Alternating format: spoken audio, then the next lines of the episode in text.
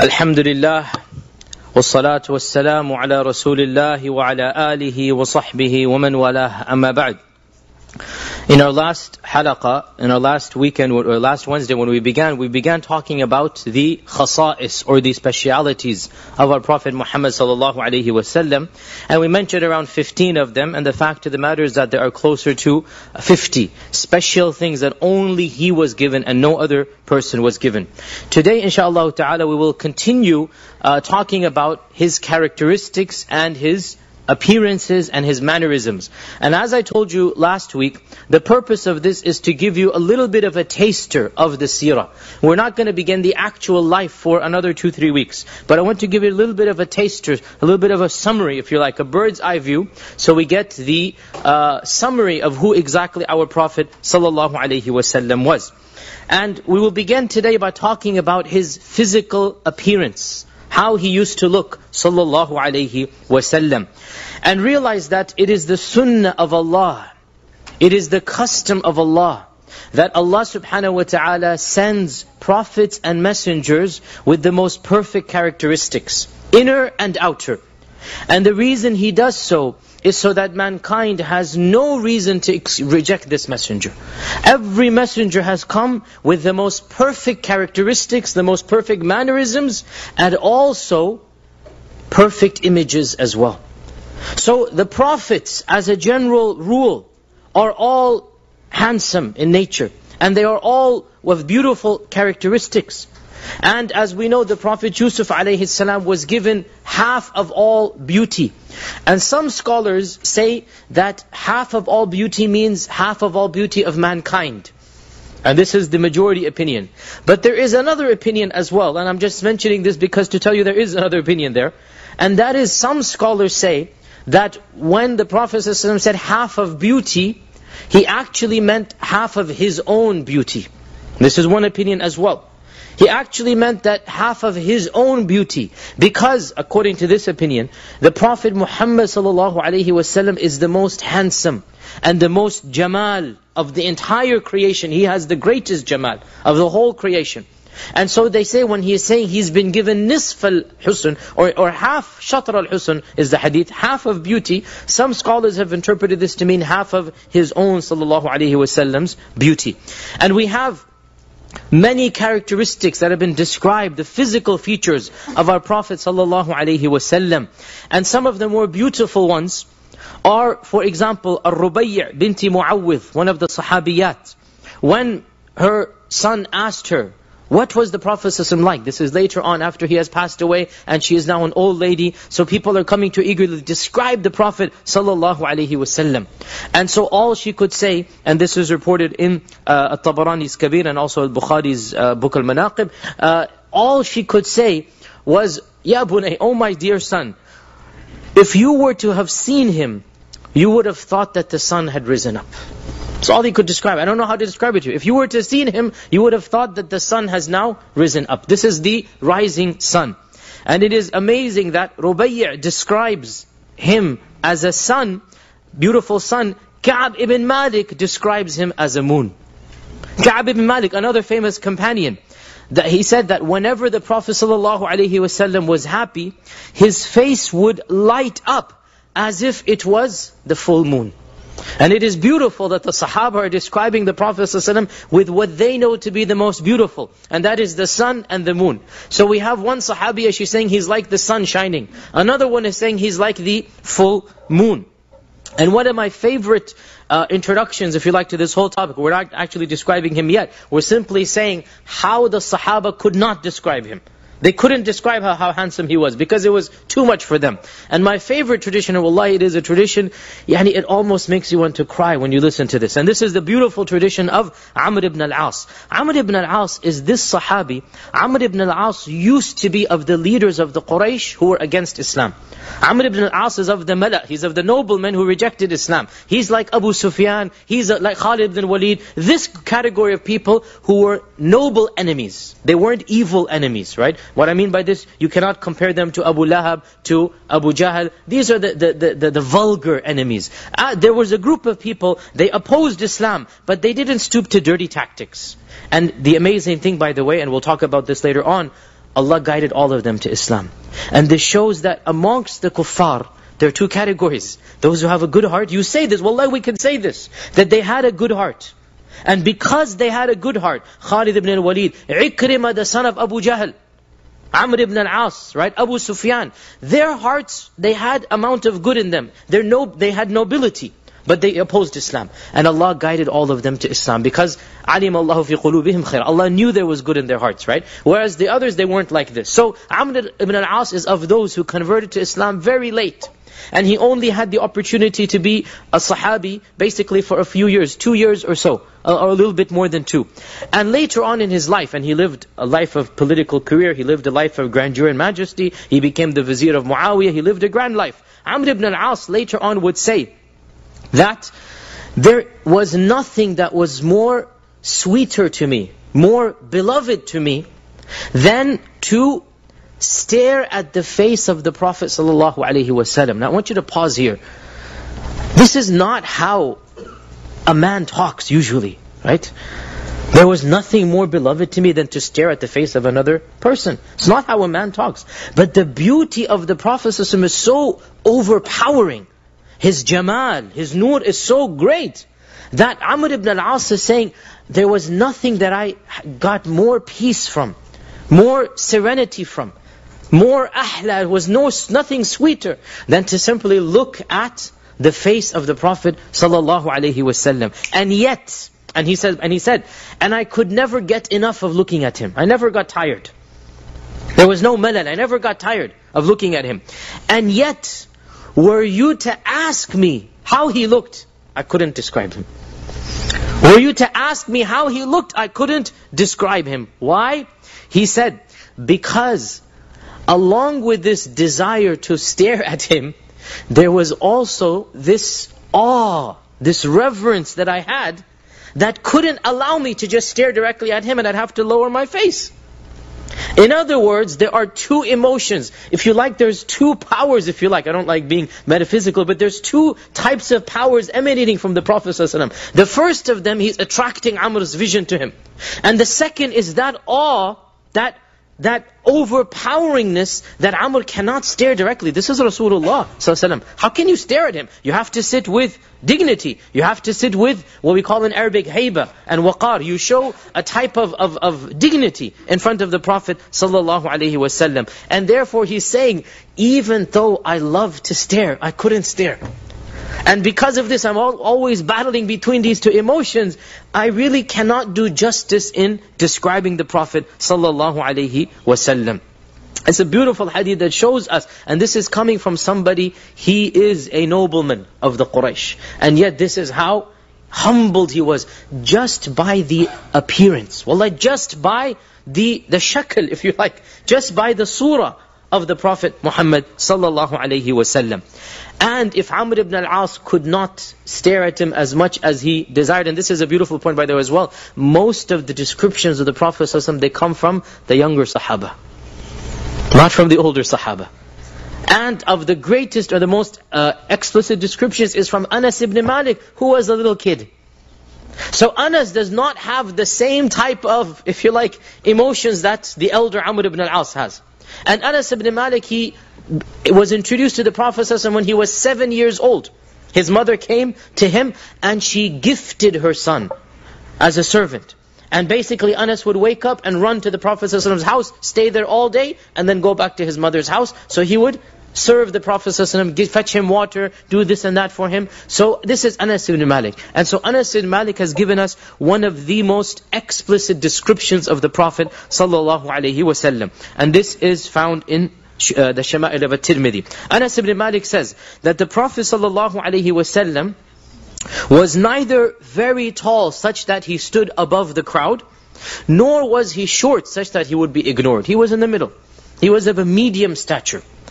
And the Prophet was neither extremely white, and nor was he a ruddy brown. Now, pause here for a while. The Arabs they called what we call white, they called it yellow. They called it yellow. What we call white is the Caucasian color white. Okay? And this is generally called asfar. And that's why they call the Romans Banu al-Asfar. They called the Romans the tribe of the yellow people. Just like over here the American Indians, what did they call whites? Pale face, right? This is not a skin color that they're familiar with, okay? Generally speaking, when the Arabs use the word white, it is a lightish brown. This is their, what they call white is a lightish brown. It's not the white that we consider Caucasian white. Okay, that white they called asfar, which then was, it's not really white, it's yellowish to them. That's how they considered it, okay? So, the Prophet ﷺ was a very lightish color of, of brown. The actual skin color that he had was a lightish color of brown. He, a lot of people say he was white. No, he's not white when we, the English word white, no. When we say the word white, that means he is Caucasian color. No, he wasn't. And by and large, the Arabs were not of that color. Right? The Romans were of that color. The Arabs, they had a different color. So the Prophet ﷺ had a lightish, brownish color. So Anas bin Malik is saying, neither was he purely on that side, nor was he ruddy brown, nor was he the rusty brown color. He was in the middle. The Prophet ﷺ's hair was not in curls, nor was it straight. It was firm hair, like most men's hair is. And Anas ibn Malik said that I never felt any velvet or silk softer than the hand of the Prophet ﷺ. His hand was very soft, softer than velvet and silk. And he said, nor did I smell a musk or a perfume more fragrant, fragrant than the sweat of the Prophet ﷺ. In other words, his natural odor that would emanate from him. The natural odor that would emanate from him, Anas bin Malik said, I never smelt any fragrance more sweeter than this smell. And of course you know that uh, Umm Salama and others, when the Prophet ﷺ would go to sleep, she would in fact collect his sweat in a jar. So it's hot, there's no AC, there's no fan. He's sweating. So she would collect this sweat in a jar, in a small bottle. Why? They would use it as perfume. They would use it as perfume. And they would also use it as medicine put it in drop of water like this is their medicine. They put it in some water and they drink it. This is the Sahaba, they're living with him, they see with themselves, they, they smell, they see the reality of the, the miracle of the Prophet sallallahu alaihi wasallam. Al-Bara ibn Azib, described the Prophet ﷺ and he said, the Prophet ﷺ was of medium stature. رَجُلٌ marbu'. He was of medium stature. He wasn't extremely tall, six foot six, nor was he short, you know, five foot. No, he was in the middle of an average stature. And he had broad shoulders. His hair was thick. And by the way, this thickness of hair and lusciousness of hair has been narrated by at least five different Sahaba. Kathif al-lihya and his, uh, his, his beard is, is, is very bushy and his hair is very full. And the Prophet ﷺ would usually grow it until it went down to his earlobes. And then he would shave it all off. Let's say he went for Umrah or something, or Hajj, he would shave it all off. But it would typically be low to the earlobes. You would have a full uh, hair. And Al-Bara ibn Azib said that once I saw him wearing a red hulla. Hulla is a cloak, a, a, a thing you put over. a type of, we would call it a jacket. Let's say they didn't, they didn't have the arms, but over that. And he said, مَا رَأَيْتُ أَحْسَنَ مِنْهُ قَطْ I never saw anything more beautiful than him on that night that I saw him wearing that red hulla. I never saw anything more beautiful than that. And Ali ibn Abi Talib, the cousin of the Prophet ﷺ, he also described in a lot of detail the Prophet ﷺ. And he said, and of course Ali was his cousin. Ali was somebody who grew up with him and knew him even before the Risala began. And Ali was his son-in-law. So Ali is a close family member who definitely has seen the Prophet ﷺ more than many of the other Sahaba. Ali ibn Abi Talib says that the Prophet ﷺ did not have a very fleshy face, nor was it completely round. They're trying to describe him as being, is that, imagine now, they don't, we're not allowed to draw pictures, obviously, the Sahaba didn't draw, so they're trying to use words to get the imagery across. So they're saying, he wasn't like this and he wasn't like that, he was in the middle. His face wasn't fleshy, nor was it round, it was slightly ovalish. He had a whitish skin tinge. And as I explained before, what they meant by this, a white with, a, he said, white with a reddish tinge. And what they mean by this is, as I said, a lightish brown. It's not the pure white, it is the lightish brown. His eyes were large, with jet black pupils. So he had black eyes, his eyes were large with jet black pupils, and his lashes were long. His joints were large as was his upper back. So you could clearly see the fingers on his joints. His upper back is broad. The Prophet was broad-shouldered. And he did not have hair all over his body. He wasn't hairy on the on his body. He had hair on his head and his uh, and the beard was full, but he did not have hair on his body, but he did have a fine line of hair extending from the chest to the navel. The chest to the navel. So he had the normal masculine hair that is there. When he walked, he would walk briskly, fast. It is sunnah to walk fast. When he walked, he would walk briskly, as if he's descending down a slope. In other words, he's so fast, it's as if he's uh, walking down the slope. Some scholars have also said that it is as if Allah made the earth mudallal. So Allah made the earth uh, humble to him. That wherever he's walking, it's as if the earth is, is, is giving him the place to walk right? Uh, and others said this is metaphorical. What it means is that uh, that the Prophet ﷺ would walk briskly, and he's walking so fast that most of us, we can only walk like that when we're going down an inclined plane. And that is how he would generally uh, walk. When he turned, he would turn to face with his whole body. So he's walking, somebody calls him, he doesn't say yes, no. He turns to face him with his whole body. And subhanAllah, modern presenters and modern speakers, they tell you the exact same advice. That when you speak to somebody, never speak with your head turned. Turn your whole, face him. Speak with him one-on-one. And this we find written 14 centuries ago. And as a footnote here, just a side point, I read a lot of books about public speaking, a lot of books about present, presenting and whatnot. Wallahi, every single point of benefit that we find, we find that the Prophet ﷺ, he has exactly done this. And I've wanted to give a lecture, maybe someday I will, about the speaking techniques and style of the Prophet ﷺ and how perfect it was. And here we find one thing, just off the top of my head, I'm remembering this, that this is one of the advice that the speakers' uh, uh, uh, committees always give. Turn and face the entire body, face the audience like that. Never just turn the head. Here we find Ali ibn Abi Talib saying, whenever he would turn, he would turn with his whole body to face the person he is talking to. Between his two shoulders was the seal of the prophethood. Now we're going to talk about this inshallah in a few weeks. The Prophet had a physical khatam, physical seal. A physical something that Allah gave him on his body, on his jasad. And this was to be a sign by which he would be recognized by other people. So the Prophet ﷺ had a physical sign, and this sign is the seal of the prophets. And, and Ali ibn Abi Talib says, he had this seal, and he was the seal of the prophets. وَهُوَ كَانْ خَاتَمَ النَّبِيِّينَ He is the khatam, and he had the khatam. What is this khatam? We're going to talk about it later, but it is basically a outgrowth of hair in an area where hair does not grow, and it is of a different color.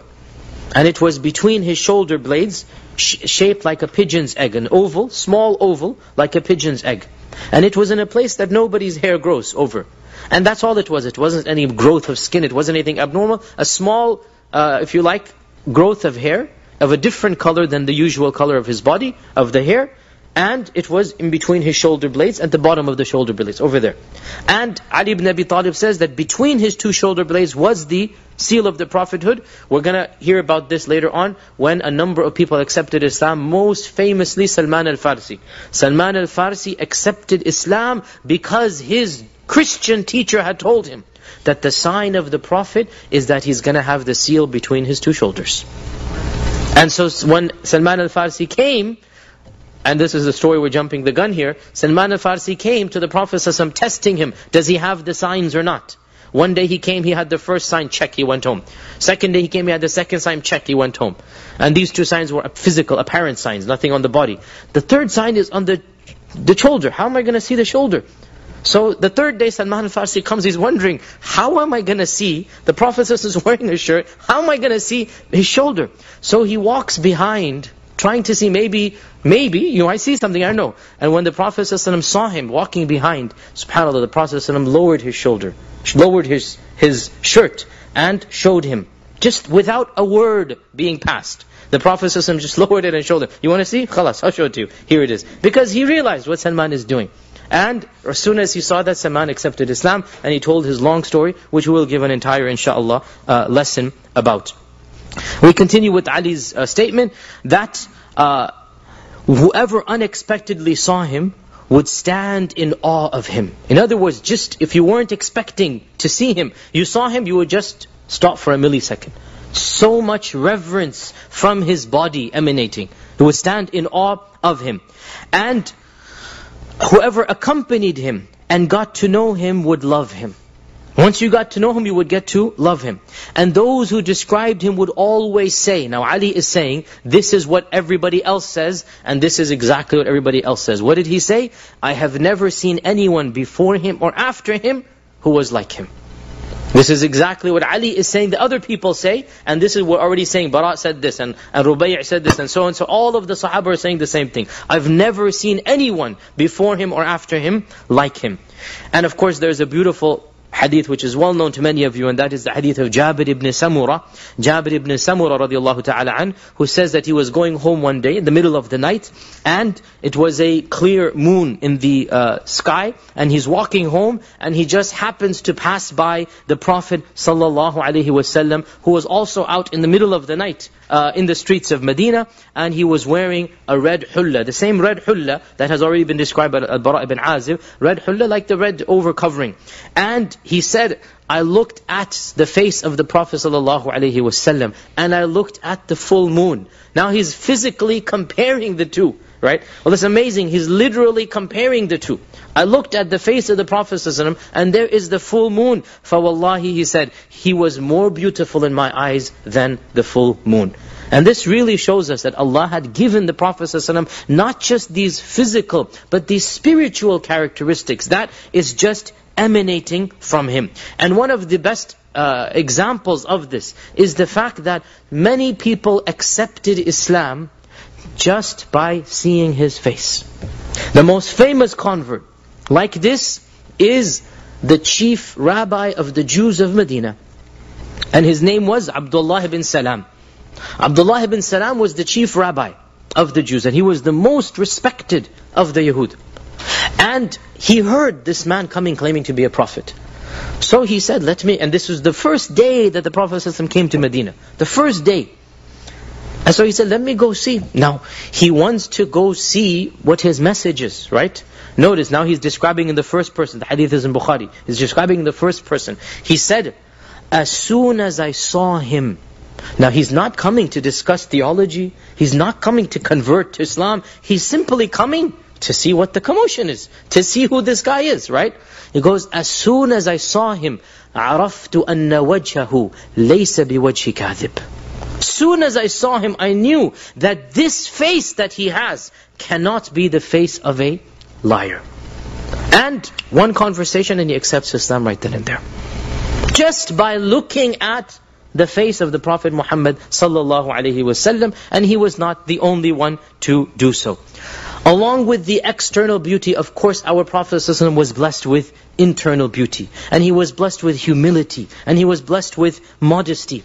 And of his modesty and of his simple lifestyle is the famous hadith that you all know of Umar ibn al-Khattab, who entered in upon him when the Prophet ﷺ was lying down in his small, he had a small compartment in the masjid as well. And that was his own compartment. It was not with any, he did not have any wife living there. It is his own compartment. And in that compartment there was nothing other than a jug of water and a bed that he would lie down on or sleep on. And this bed was made not out of the leaves of the date palm, but out of the branches of the date palm. You know, many of you who have been to back home, there's the, the, the, the bed that they make from that type of, uh, if you like, fiber, right? And then we put the mattress on top of the fiber, right? You know what I'm talking about, like that type of fiber you have here. And then you put the mattress on top of that. The Prophet ﷺ only had that fiber, if you like. He only had that with no mattress. And so he's lying down on that. And so when Umar comes in, he, he sits up to greet him. And when he sits up, you all know the famous hadith, that's when Umar sees that that fiber, that stick, those date palms, if you like, the, the, the, the, the, the roots or the stalk, it has left a mark and you can see the reddish. You know when you can, lying down, you come up, you see the reddish mark. And Umar ibn Khattab begins crying. When did this happen? This happened in the seventh, eighth year of the Hijrah. This happened when the Prophet ﷺ is the undisputed leader, not of all of Arabia right now, but at least of a large chunk of Arabia. And he has money coming in and pouring in. And so Umar cannot control himself. He begins to cry. He goes, Ya Rasulullah, how can, how can we allow you to live like this? Look at the kings of Rome and Persia. Look at the Qaisar. Look at the Caesar. Look at the Shahinshah. Look at these people. Look at how they live. Surely, Ya Rasulullah, you deserve better. Instead of saying, maybe you're right, O Umar, instead of saying, I'll think about it, he got irritated at Umar. Said, Umar, is this what we're here for? O Umar, aren't you happy that they have the dunya and we have the akhirah? He rebuked him, this is not what our religion, I'm not here to do this. I have, I'm not even thinking about this. And Aisha describes that the bed of the Prophet ﷺ, this is in a Tirmidhi as well, the bed that the Prophet ﷺ would sleep on was a leather skin. That was sometimes you would stuff it with date palm leaves. The bed that he would sleep on was leather. Leather is not what you sleep on. Leather is something you put on the, the saddle, right? Leather is not what you sleep on. But that was his bed. He goes, sometimes I would put some some date palms to make it leaves, to make it a little bit softer. And once it is narrated that the Prophet ﷺ's bed, one of his wives, she folded up her own half to give him extra, right? So she made it a little bit more comfortable. Because it was more comfortable, he slept longer than usual. And then when he woke up, he said, what happened? Who did this? So when she explained, he rebuked her and said, bring it back to the way it was. I need to pray my tahajjud basically. I need to wake up for tahajjud. Don't make my bed too soft for me. Now this is something, subhanAllah, again, yani I'm the most guilty, everybody here, like we buy our beds, mashallah, yani we, I don't know what uh, ratings are, they are these days, there's different this and that. We compare this now to the Prophet ﷺ, he didn't want this type of bed. He wanted a bed that is a little bit, little bit harsh because it provides him now opportunity to pray tahajjud. And sometimes the Prophet ﷺ, as Aisha says, would not taste meat for six weeks. For six weeks he would not eat meat. And even by the time of the tabi'un, this was unbelievable. So Urwa, 40 years later is saying, Oh my mother. Urwa is his, his nephew, but she calls him mother because the mother of the believers. Urwa is saying, Oh my mother, how did you live? Now even for us, six weeks without any type of serious food, if you like, even within 40 years, Urwa was saying, how did you live? So she said, by eating al-aswadan, the two dark things, dates and dirty water. Because they didn't have this clean filtered water, did they? They get their water from the well. They get their water from the streams. And there is no purification system. Even the water is going to be filthy in terms of looking at it. So she said we subsisted off of these two aswadan. And once Abdurrahman ibn Auf. Now Abdurrahman ibn Auf, as you all know, he was a businessman. He started poor. The famous hadith, you all know. He started with nothing, right? He came, and he came with only the clothes on his back. And that famous Sahabi of the Ansar said, look, I have so many things, I'll split everything in half. Everything in half. And Abdurrahman ibn Auf said, may Allah bless you, keep your wealth, tell me where is the suq. And he had some butter with him. So he came and he started buying and selling, buying and selling, buying and selling, and slowly he became one of the richest people of all of Medina. One of the richest people all of Medina, and he came with nothing on his back. And so once, many years after the death of the Prophet ﷺ, Abdurrahman ibn Auf now is now living that life, and he is brought a dish with meat and with bread. And of course, to this day, meat and bread is the staple food item. This is not what you do. This is what you pay good bucks for to get a nice steak here. You know, this is what you do. This is to this day, meat and bread. Of course, rice, they never ate it. The Prophet ﷺ never ate rice. Rice was not a commodity that was available in Arabia at the time. Rice is a water crop. You're not going to get rice in Arabia. So he would only eat bread. So he was brought meat and bread. And as soon as he saw this platter, he began to cry. He was asked, Oh Abdurrahman ibn Auf, why are you crying? He said, the Prophet ﷺ, till the day that he died, he never ate wheat bread. Forget this fine, refined bread. He never ate wheat bread to his fill. Forget with the meat. He never ate wheat bread to his fill, and not even his family. Not one day they could eat to their full. And I worry, he says, that Allah subhanahu wa ta'ala has allowed us to remain for such a long time that we're seeing all of these blessings come and the Prophet has gone on to something that is better. In other words, I'm worried that I'm getting everything back now and I want something back then. And I'm worried that Allah is allowing me to live much longer and everybody else has uh, gone by.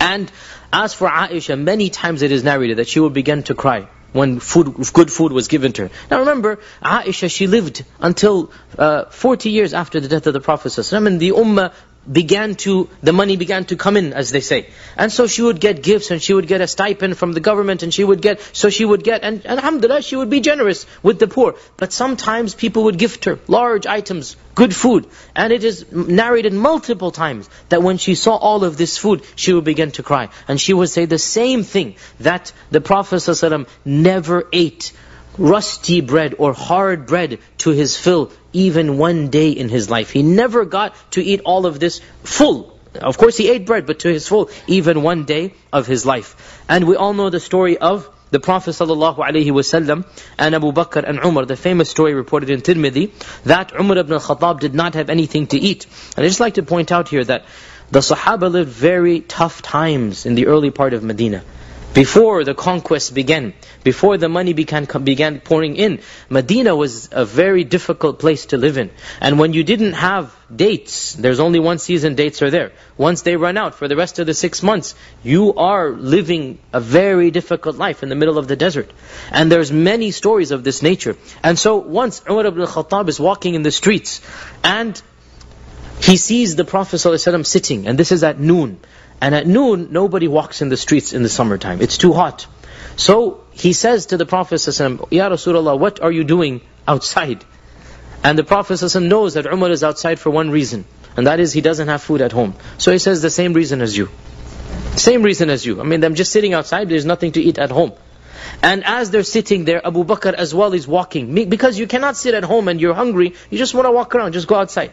And the three of them, the three of them are sitting there just talking when one of the Sahaba, Abu al-Haytham, is rushing back to work, to home from work. So he finishes his chores, he's rushing home. So he says, Ya Rasulullah, what are you three doing at this time of the day? And so Umar says, well, we didn't have anything to eat, so we're just sitting here basically talking, you know. So Abu al-Haytham says, La, this is not possible. This is not possible. That the three best people now you're sitting here. So he tells, he knows that he has a goat, an old goat at home. So he tells them, come to my house and I'll give you food. I will prepare food for you. Come to my house. So he rushes home. He only has one goat that is past the age of giving milk. It's an old goat. So he tells his wife, by Allah, we need to sacrifice this goat. We need to get rid of the goat. And you cook the food, I will knead the dough, we're going to make some bread, so we will give him meat and bread. And so the Prophet Abu Bakr and Umar, they came and they ate meat and bread, which is of course the, the uh, luxurious food item of that time and to this day. And then what was the response of the Prophet ﷺ when he finished all of this? After not having anything at home, he reminded Abu Bakr and Umar.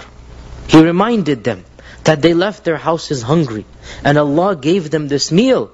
Ya Abu Bakr and Umar, ثُمَّ لَتُسْأَلُنَّ يَوْمَئِذٍ عَنِ النَّعِيمِ Allah is going to ask you on that day about this food. What did you do with it? And did you thank me enough for it? SubhanAllah, I mean, wallahi, one of us, yani we, three, three meals a day, we don't even think about Allah's blessings, right? And, and the Prophet ﷺ is so conscious that Allah is going to ask you about this na'im. ثُمَّ لَتُسْأَلُ You're going to be asked about this blessing that Allah subhanahu wa ta'ala has given you. And as for his humility, the Prophet ﷺ frequently rode donkeys. And even though he had the money to purchase a horse and a camel, and he had a camel, al-qaswa, he had a camel.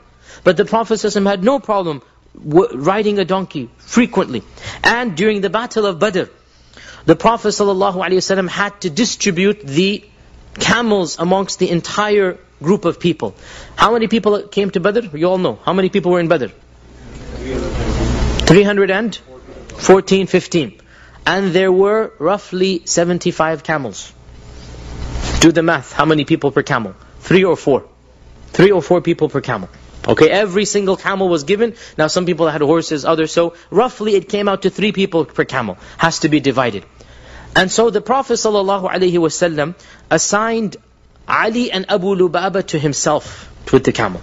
So the one camel with these three people. And everybody else has their own three camel. Now, put yourself in the shoes of Ali and Abu Lubaba. You're supposed to share a camel with the Prophet and what are you going to say? Take it. It's yours. So Ali says, Ya Rasulullah, both of us are young men.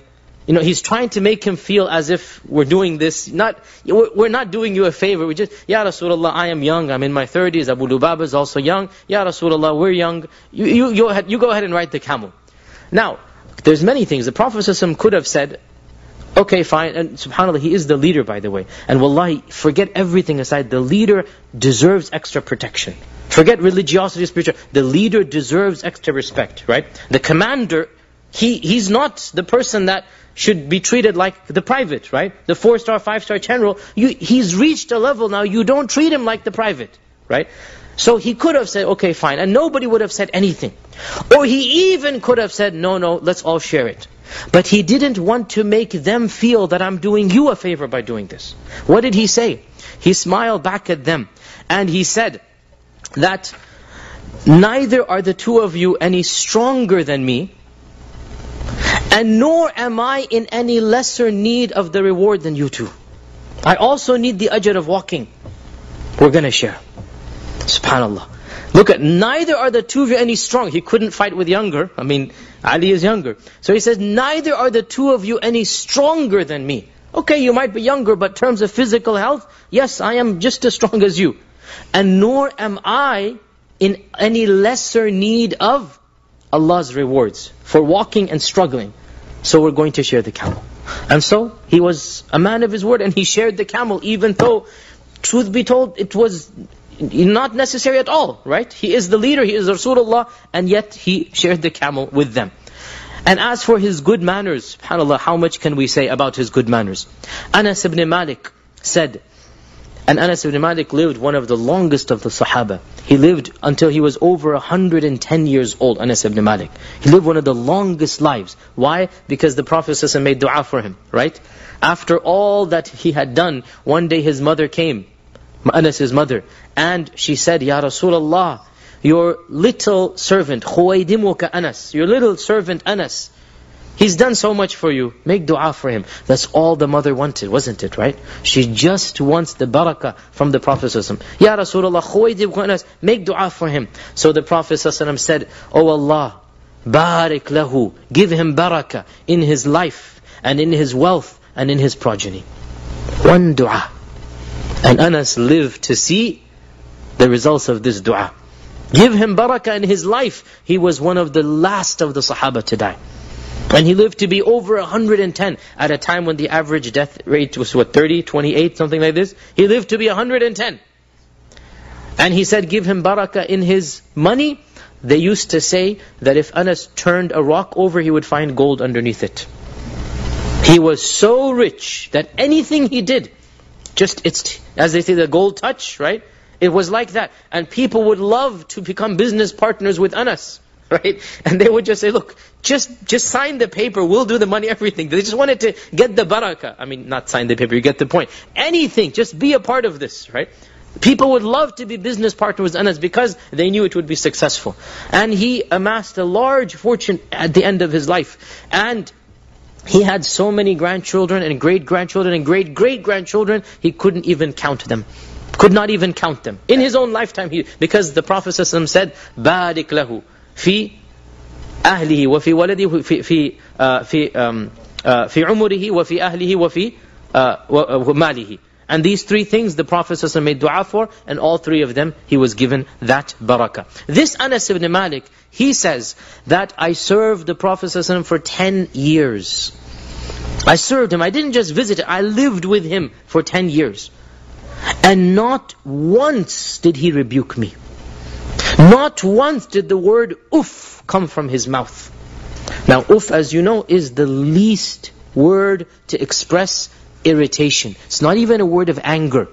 It's not a word of, it's the word to express irritation. It's like, just like that. Like that. It's just that is the equivalent of uff. And the Prophet ﷺ never, ever said the word uff. And Anas said, he never said to me, why did you do this? And he never said to me, why did you not do that? And subhanAllah, as they say, by how a person treats his family, you know him. By a person's treatment of his inner circle, that's how you know him. What side we show to our family, to our spouses, to our children, that is the real us. It's easy to be somebody else in the masjid. It's easy to be somebody else in the workplace. But who you are in front of your wife, in front of your kids, that is the real you. And Anas ibn Malik is saying, for 10 years, I never heard the word uff come from his mouth. That is the perfection of his manners. And there's a beautiful narration as well later on, that once the Prophet ﷺ sent me on a chore to do, and on the way I saw some kids playing. So I started playing with them. Now, imagine the process of telling, go tell somebody something, go do this and that. Anas is a kid in the end of the day, you know, he's seven years old in the end of the day, right? So he's going to do the chore, he finds some kids playing, and I completely forgot about the chore. And then the Prophet came out in search that whatever the chore was, it's not happening. Right? So the person, maybe he calls somebody, it's not happening. So he's searching, what happened? And he finds Anas playing with the street children there. Right? And so I, I, somebody held on to my ears and picked me up. And I turned around and it was the Prophet smiling at me. It's like playing with him. It's like you forget your chore now. Playing with him, not even getting irritated at him, right? And subhanAllah, where, where do we stand when it comes to our own families and how easy, and I'm just as guilty as the rest of you, how easy it is to get irritated and get angry. But again, he is our role model, sallallahu alaihi wasallam. And even when people showed him the utmost contempt and the utmost disrespect, he maintained his dignity and his composure. Once a group of Yahud came, and they wanted to mock him. And they said, winking at one another, Assalamu alaikum, Assalamu alaikum. Not As-salam, Assam. And Assam means, may death be upon you. May a curse be upon you. It's like a, they're changing it, right? And they're winking at one another. And so, the Prophet ﷺ maintained his composure and said, Wa alaykum. Maintained his composure. Aisha got so angry that from behind the curtain she screamed out. It's like, may you be cursed and may Allah Azza wa Jal cause you to perish. How dare you say this to the Prophet ﷺ? To which the Aisha rebuked, to, uh, the Prophet ﷺ rebuked Aisha and said, calm down, O Aisha. Calm down. Don't you know that whatever is gentle is beautiful? And whenever gentleness is in something, it makes it beautiful. And whenever harshness is in something, it makes it ugly. So after they left, she said, Ya Rasulullah, how could you have controlled your temper?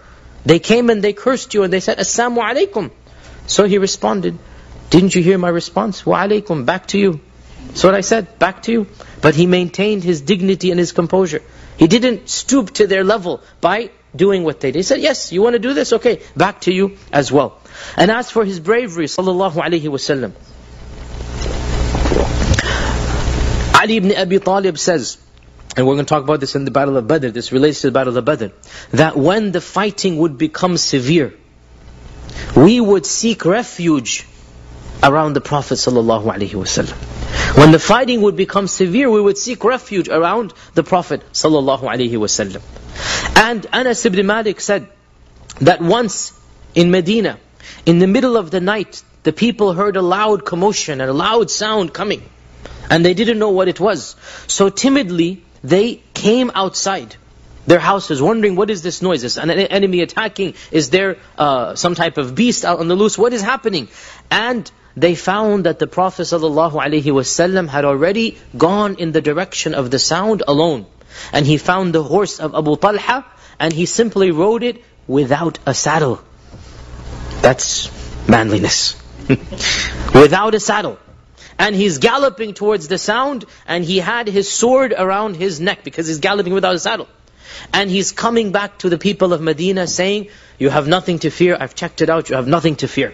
Anas bin Malik is narrating one incident, right? What does that show us of the bravery? That he hears the sound, he's the first person to go jump on a horse without even the saddle, takes his sword, run, and then he's running back to the people of Medina. I've checked it out, nothing to fear. Whatever it was, it wasn't anything for them to be worried about. This is the bravery of the Prophet sallallahu alaihi wasallam. Once, generosity. As for his generosity, the Prophet ﷺ would never refuse any request. He would never refuse any asking of him. And that is why one of the one of the Sahabiyat said that it was possible for any little girl to go to the hand of the Prophet ﷺ and ask her to do something for her. Ask him to do something for her.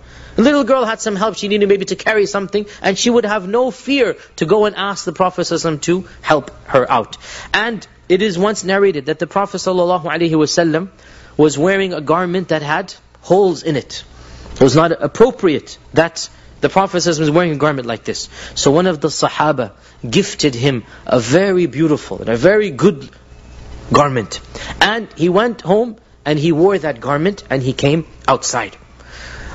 One of the Sahaba immediately said, Ya Rasulullah, can you give me this garment as a gift? So the Prophet turned to him and said, Naam, yes. He went back home he wore the same clothes that he had just took off. He'd literally been wearing it for one minute. And he came back wearing the tattered garment and he gave him the new one. After a while he went back inside his house. All of the Sahaba, they jumped on this other one. How could you have asked the Prophet? You knew he wouldn't, look at what they said. You knew that he would never turn down a request. Look at how they rebuked him. You knew that he wouldn't say no to you. How could you do this? So he said, before you get angry at me, I'm not doing this to wear.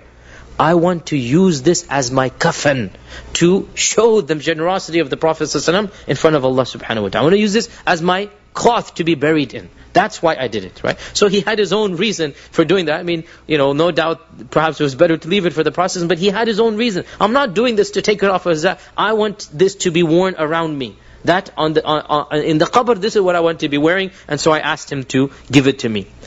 Along with all of these, the Prophet ﷺ actually was also a person who was blessed with a great sense of humor. He was blessed with a great sense of humor. And having humor shows your humanity. Having humor shows your humanity. It shows your down-to-earthliness, as they say. And there are so many instances of the jokes of the Prophet ﷺ and all of the jokes of the Prophet ﷺ, they are pure and they are clean and they are truthful. Even his jokes are true. Even when he caused people to laugh, it is something that is true. And there are many instances of this. And of the instances is an old lady coming to the Prophet ﷺ. An old lady coming to the Prophet ﷺ saying, O Messenger of Allah, Make dua that Allah causes me to enter Jannah. And she's an old lady, wizened, you can tell, like, you know, 70 years old, very old lady. So the Prophet looked at her and said, Oh my aunt, haven't you been informed that old ladies cannot enter Jannah? Didn't you study theology? I mean, don't you know? Old ladies cannot enter Jannah. And she begins wailing and crying, and what am I going to do now? And then he told her that don't cry. Don't cry. For wallahi, all ladies cannot enter Jannah. But Allah subhanahu wa ta'ala will make her into a young fair maiden and then she will enter Jannah. It's a joke. She was supposed to be like, you know, eh, give her glad tidings is that you're not going to be an old lady when you enter Jannah. You're going to be a young. You're going to go back to your, your, your, your, your days as a lovely maiden. That's how you will enter Jannah. And then he recited the verse, Inna ansha'nahunna insha'a. That we bring them forth with a new beginning. Inna ansha'nahunna insha'a. We bring them forth with a new beginning. We're going to take them back to that uh, beginning. And the story of Aisha radiallahu anha, when the Prophet ﷺ was on his deathbed, he was on his deathbed. He literally has four or five days left to live. Of course, the Sahaba don't know this. They're hoping that this is just a disease and uh, a fever is going to go away. He's literally on his deathbed. And it so happened that Aisha herself felt a little bit sick on one of the days and she had a severe headache. She had a severe headache. And so she was crying out, Oh my head, oh my head. It's her crying out. So the Prophet ﷺ said, Rather, oh my head, I have a worse headache than you. Oh my head. And so, uh, the, the uh, Aisha radiallahu anha, to calm her down, the Prophet said, and because he he understands he's about to die. He understands, he has a premonition, if you like, and perhaps he even knew that he is about to die in a few days. So to calm her down, to crack some jokes, in the days of his death, he says, Oh Aisha, and what would you lose if you died right now? And the one to do ghusl for you, and to bury you, and to pray your janazah would be me. In other words, what a great honor, right? What would you lose? Now, he's probably doing this to basically break the ice and, you know, bring the topic of death up, you know, bring like this. So, saying, what would you lose? But he's the one that's about to die, right? So he's saying, what would you lose? And so Aisha radiallahu anha, she smirks back at him and she says, I'm sure you would like that to happen because then you would be free to go to your other wives. because Aisha was that woman who had the grasp on him. Right? So she's saying, I know the when I go away, khalas, you will, you will have free access to all of them after that. Now, this joking that he's doing on his deathbed, right? Subhanallah. Scholars of fiqh have derived fiqh from this. And they have talked about the permissibility of a spouse doing ghusl for his or her spouse. From this joke, they derive fiqh. Because he never spoke except the truth, right? From this joke, they derive fiqh. And ash-Shawkani has a chapter, the chapter concerning the permissibility of a husband giving his wife a bath of, of, of the uh, the ghusl uh, of the uh, uh, death and vice versa. And then he mentions this hadith. Fiqh is derived from a joke of the Prophet ﷺ. And a very uh, beautiful story reported in Tirmidhi as well, that there was a young man by the name of Zahir, by the name of Zahir, whom the Prophet ﷺ used to love a lot. And we don't know much about him. Wallahi, I looked up as much as I could. We don't know much about this person, Zahir. We don't know hardly anything about him. This is his most famous story. But there was something about him that caused the Prophet ﷺ to love this man. And he would have an immense amount of affinity for him. He was a simple, sincere believer. We don't know much about him for his jihad, for his knowledge, for his ghazawat. He just simply seems to be a nice guy that the Prophet ﷺ liked. Once the Prophet ﷺ saw him in the merchant, in the in the suq, in the marketplace, selling some uh, some things. And he's screaming out, who's going to buy this from me? Who's going to buy this from me? So in those days they had the suq and they mentioned the market. They mentioned what they have. Who's going to buy this from me? And so the Prophet ﷺ came from behind, quietly. He's literally playing a practical joke on Zahir. He came quietly from behind. And he grabbed him. Zahir is standing up. He grabbed him from behind, and he basically locked him. He gave him a lock, a bear lock, a hug, right? So Zahid is trying to see, who is this? What are you doing? Let go of me. I'm trying to sell my stuff here. And when he saw it was none other than the Prophet sallallahu alaihi wasallam, immediately he became limp and he touched as much of the chest of the Prophet ﷺ as he could to get the barakah from his body. Soon as he recognized him, he went limp and he began to touch the uh, the body of the Prophet ﷺ. And then the Prophet ﷺ began joking and crying out in the suq, Who is going to buy this from me? Who is going to buy this abd from me? This slave from me? Right? So Zahid was crying out, who's going to buy this merchandise? Now he's being clapped and the Prophet is saying, who's going to buy this abd? Now, in a marketplace in those days, when you're saying who's going to buy the abd, you mean the slave, right? But of course, even the Prophet ﷺ, it's true, Zahid was not an abd to mankind, but he was an abd of Allah. So even in this joke, he's not saying any lie. Even in this joke, he's not lying. So who will purchase this abd from me? So Zahir says, Ya Rasulullah, in that case, you're going to get a very bad bargain if you're going to sell me. I'm not going to be very, very expensive. And the Prophet ﷺ said, إِنَّكَ لَثَمِينٌ You are very expensive in the eyes of Allah subhanahu wa ta'ala. SubhanAllah. It's a beautiful story here that shows us the humanity of the Prophet sallallahu alaihi wasallam. And as for his love for his ummah, inshallah with this we will uh, conclude. We have so much more to go, but unfortunately we have to uh, save things for other lessons and whatnot and open time for Q&A. And as for his love for his ummah, as for his love for his ummah, and this is a point of theology as well, that the Prophet ﷺ had an immense amount of love for his own ummah.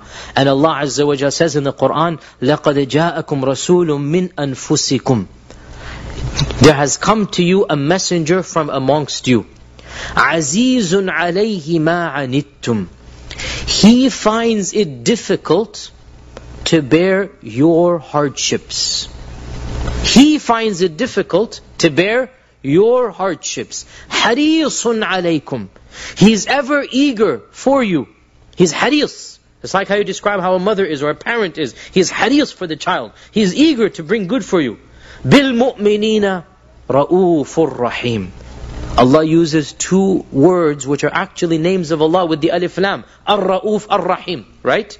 He strip away the alif lam, then you can use it on a human being. So the Prophet is described by Ar-Ra'uf and Ar-Rahim that he is Ra'uf and Rahim.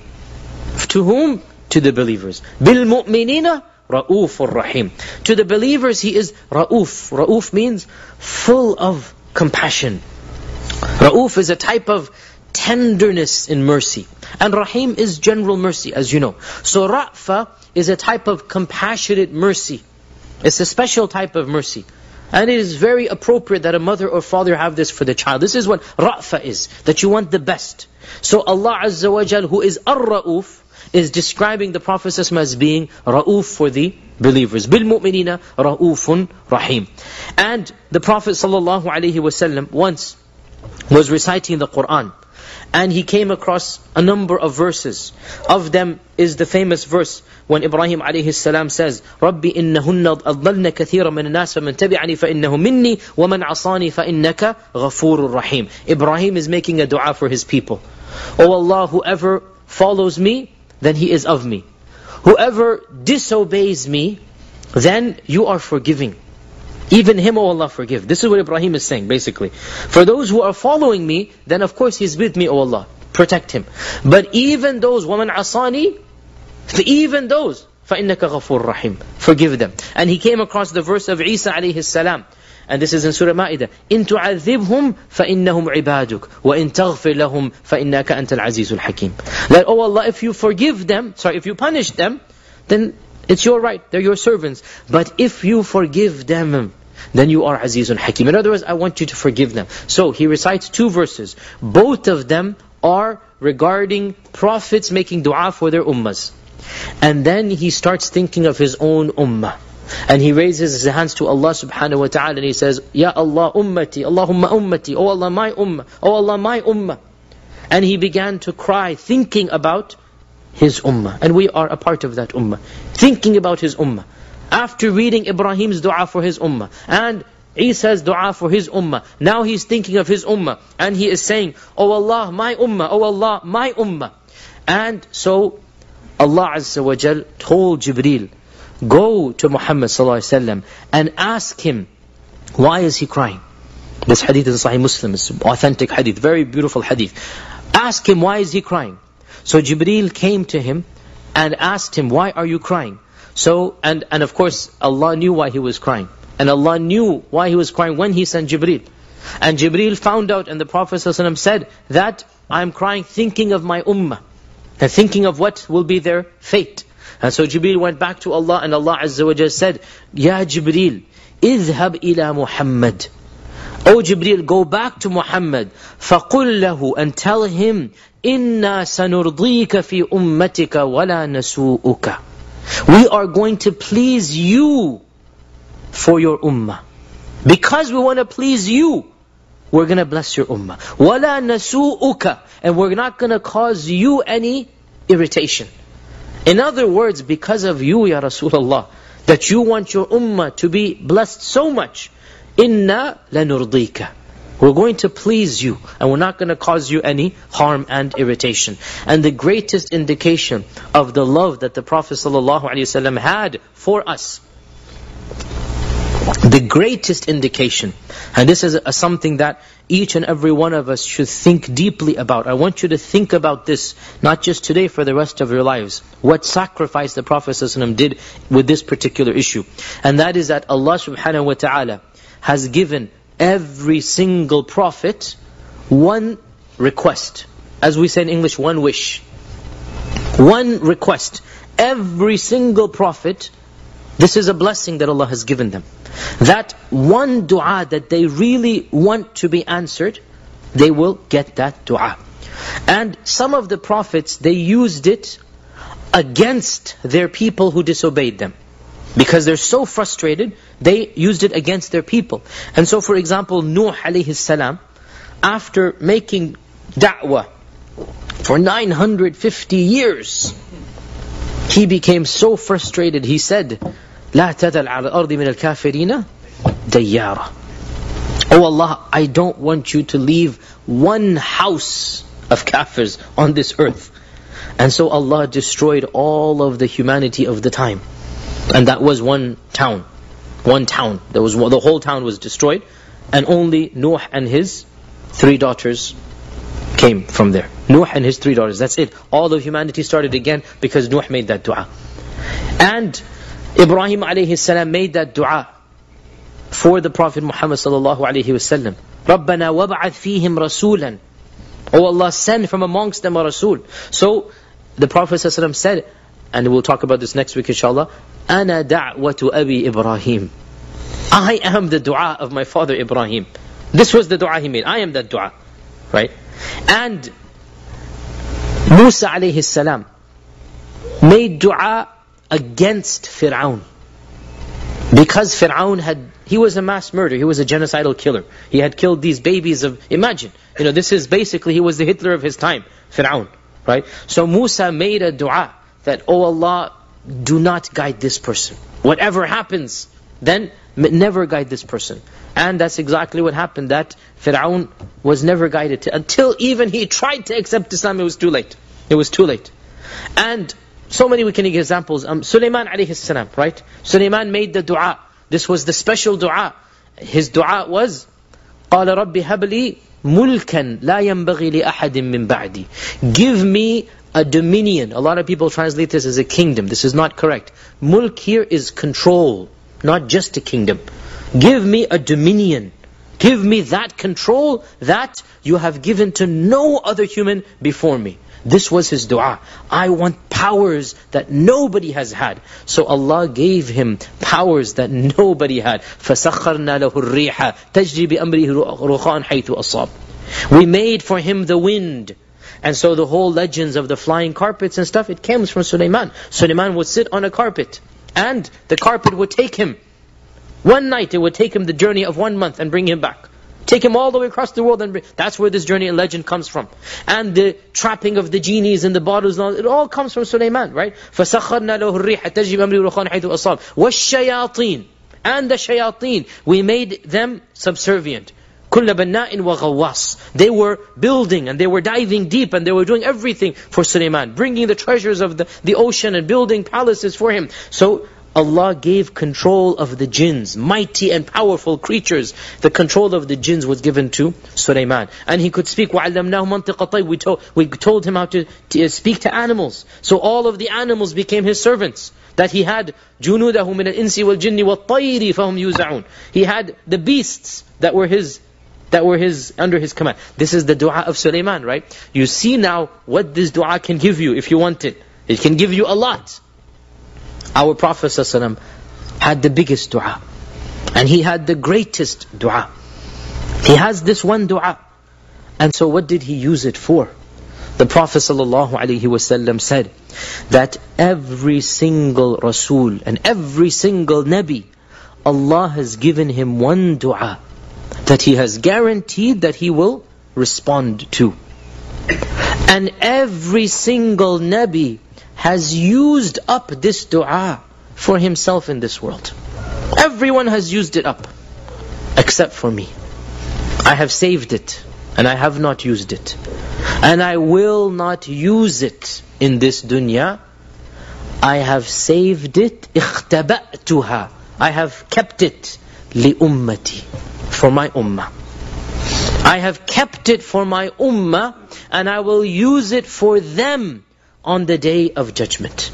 And the dua will be, Oh Allah, forgive my entire ummah. Billions of people. This is the dua of the Prophet ﷺ. My anybody who believed in me, oh Allah, forgive him.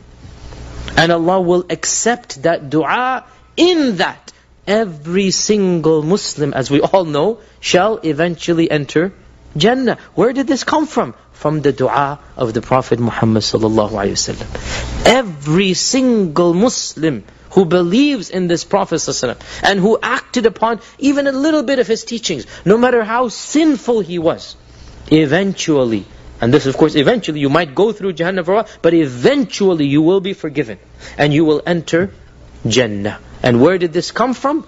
Because the Prophet ﷺ saved that one dua, that one request that he could have done, he saved it and he sacrificed it for us. And there can be no greater sacrifice than that. And that shows us the love that he had. And what is the purpose of all of this love? We conclude by mentioning a beautiful hadith in Bukhari that Anas ibn Malik narrates when he says that a man came to the Prophet ﷺ and he said, O Messenger of Allah, when is the day of judgment? Mata sa'a. And this is a question that has no benefit. And it's not going to gain you anything. And the Prophet doesn't know when is the day of judgment. So he said, in, in, in, instead of saying, I don't know, instead of saying, what do you care? He asked him, he directed him to a more pertinent question.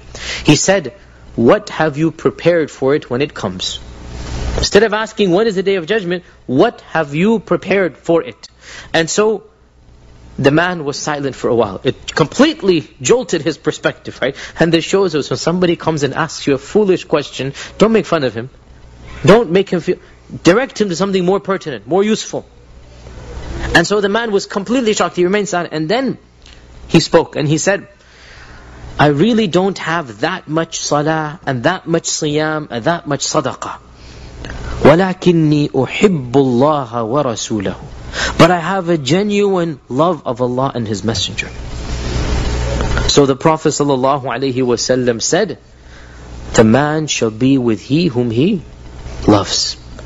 Anas says, فَوَاللَّهِ We were never as happy and overjoyed as we were then on that day, when we heard that a man shall be with he whom he loves, because we loved the Prophet ﷺ and we wanted to be with him, but we thought that because our levels would be so different, we'd never get to see him. But when he said this hadith, we were never as happy as we were on that day, with the realization that the person is with he whom he loves. And so, let us have a genuine love for the Prophet ﷺ. Let us understand the sacrifices he made for us. Let us understand what a great personality he was. And most importantly, let us study his life and times so that we can implement and follow his teachings and come closer to Allah subhanahu wa ta'ala.